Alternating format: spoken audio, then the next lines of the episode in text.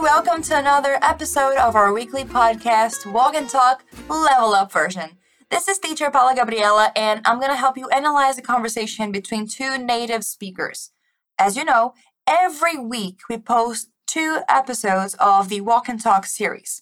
One of them is called Essentials, and it has explanations in Portuguese. The other one is called Level Up, like this one, and it's 100% in English. So, we're going to listen to a short dialogue between two native speakers and analyze it. I'm going to explain what they're saying and teach you how to pronounce the sentences of the conversation. And please, it is extremely important that you repeat the words after me, okay? So you should repeat out loud to practice pronunciation, and you know it's your turn to talk when you hear this sound. And just before we begin, there's a special article about this episode on our website. Make sure to read it. This extra material contains the transcription of the dialogue and explanation of the new expressions you're going to study here with me. You can find the link to it in the description of this episode. All right, now take a deep breath and let's do this. Listen to the dialogue. Jen speaking. Jen, it's Bill. Are you coming or not? Dang, it's a quarter to five already? I'll be there in 40 minutes. But she will have left. Hurry up. She wants to say goodbye before heading to the airport. I know. I was so caught up at work and lost track of time. I'll try to get there in 20. All right, hurry up. See you soon. Okay, bye bye. So, what do you think? Was it hard? In this conversation, there are two friends talking on the phone, and apparently, the boy is calling the girl because she is late. Now that you have the context, listen to it one more time. Jen speaking. Jen, it's Bill. Are you coming or not? Dang, it's a quarter to five already? I'll be there in 40 minutes. But she will have left. Hurry up. She wants to say goodbye before heading to the airport. I know. I was so caught up at work and lost track of time. I'll try to get there in 20. All right, hurry up. See you soon. Okay, bye bye. Okay, let's dive in. In this dialogue, the woman is Jan and the man is Bill. The conversation starts when Jan answers the call and says, Jan speaking. This is a very common way of answering the phone. So if someone calls you, you might want to answer the call by saying your name and then speaking. You can also say hello, hey, hi, or good morning, good afternoon, or good evening when picking up the phone. And the way Jan answers the call may sound a little informal, but since she's talking to her friend Bill, it seems quite adequate. So let's repeat what Jan is saying. Jan, speaking. Jan speaking. Amazing. Bill replies saying, Jan, it's Bill. Are you coming or not? By the context, we understand that Jan was supposed to meet Bill at the place he is when he decided to call her. So now let's repeat. Jan. It's Bill. Jan, it's Bill. Are you coming or not? Are you coming or not? Jan, it's Bill. Are you coming or not? Awesome. Now, Jan says dang, which is an informal exclamation that is used especially to indicate anger. For example, if I break my glasses, I could say, dang, I broke my glasses. Thus, we can understand that Jen is feeling angry about something. After that, she realizes the time and says, It's a quarter to five already. A quarter to is a way of saying 15 minutes before a stated hour. So a quarter to five means it is 15 minutes before 5. That is 4:45. A quarter to 3 means it is 15 minutes before 3. That is 2:45. In Portuguese, we do have the same way of telling the time, right? After Jen realizes what time it is, she says, I'll be there in 40 minutes. And it's important that we notice we use the preposition in before saying the amount of time needed to get to a place. For example, if I need 30 minutes to arrive at work, I can say, I'll be there in 30 minutes. What about Jen? How long will it take her to arrive where Bill is? Yay, 40 minutes. So let's repeat what she's saying. Dang.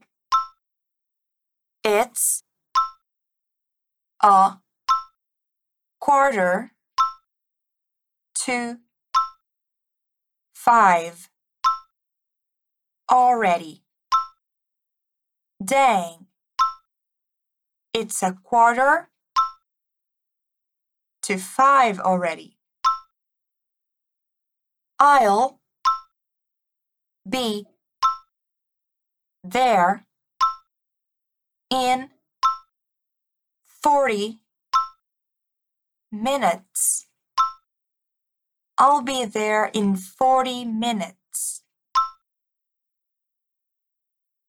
Now, all together. Dang, it's a quarter to five already. I'll be there in 40 minutes.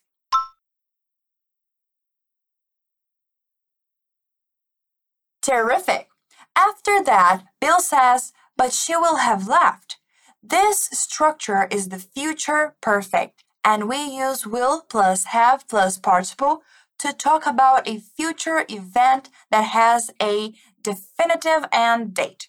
For instance, if Jan is going to graduate from college in 2023, we can say that Jan will have graduated from college in 2023 because it has a definite future end date. In this dialogue, when Bill says she'll have left, he is implying that in 40 minutes, the woman will no longer be with Bill. Then Bill adds, Hurry up, she wants to say goodbye before heading to the airport.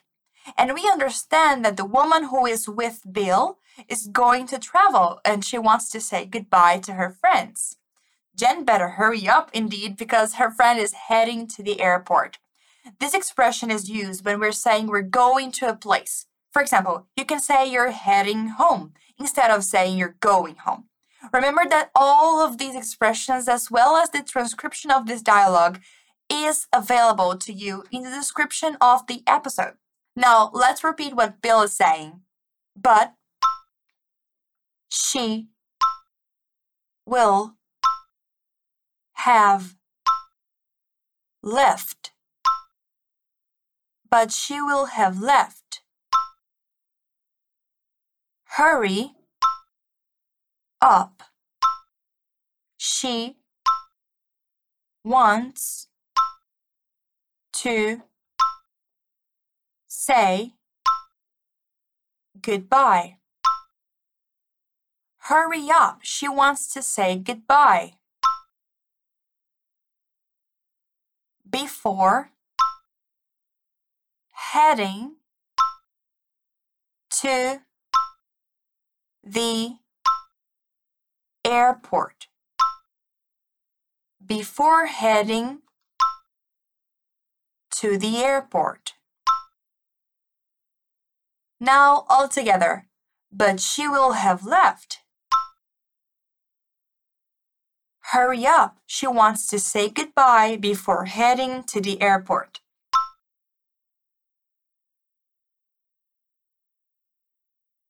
Very well done.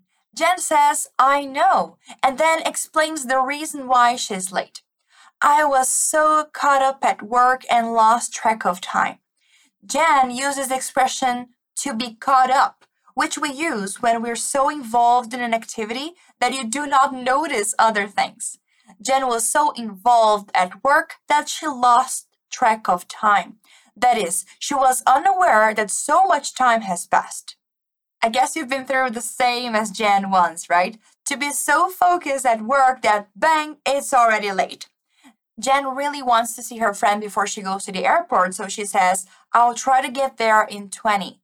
And by our beloved context, we understand it is 20 minutes, since Jen is talking about time. Now, please repeat after me. I know. I know. I was so caught up. I was so caught up at work. I was so caught up at work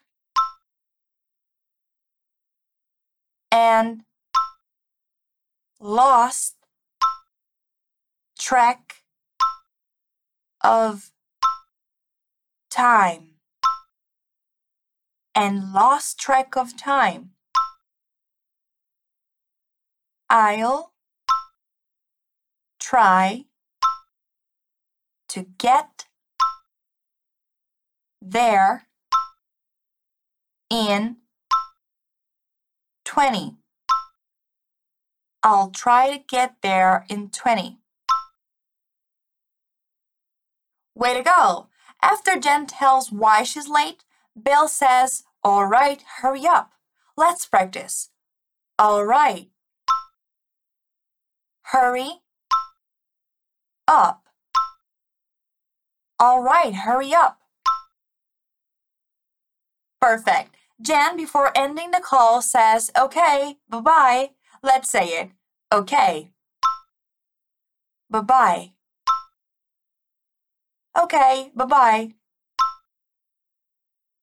This is a very fast way of saying bye bye. It's a contraction. They tend to say bye bye. Excellent. Now that we have read and interpreted the whole conversation, I want you to listen to it one more time. I know you'll understand it better. Jen speaking. Jen, it's Bill. Are you coming or not? Dang, it's a quarter to five already? I'll be there in 40 minutes. But she will have left. Hurry up. She wants to say goodbye before heading to the airport. I know. I was so caught up at work and lost track of time. I'll try to get there in 20. All right, hurry up. See you soon. Okay, bye bye. Easier, right? Now you know what to do next. Study this episode, read the dialogue, and the examples you'll find on our website out loud to get familiar with these new structures. Come back here next week. We have weekly episodes of the Walk and Talk series. And don't forget to check the other series of podcasts we have here Pronunciation Bootcamp, Infinite Vocab, Fluency News, Culture Talks, Like a Native, and Go Getter. See you next time. Bye.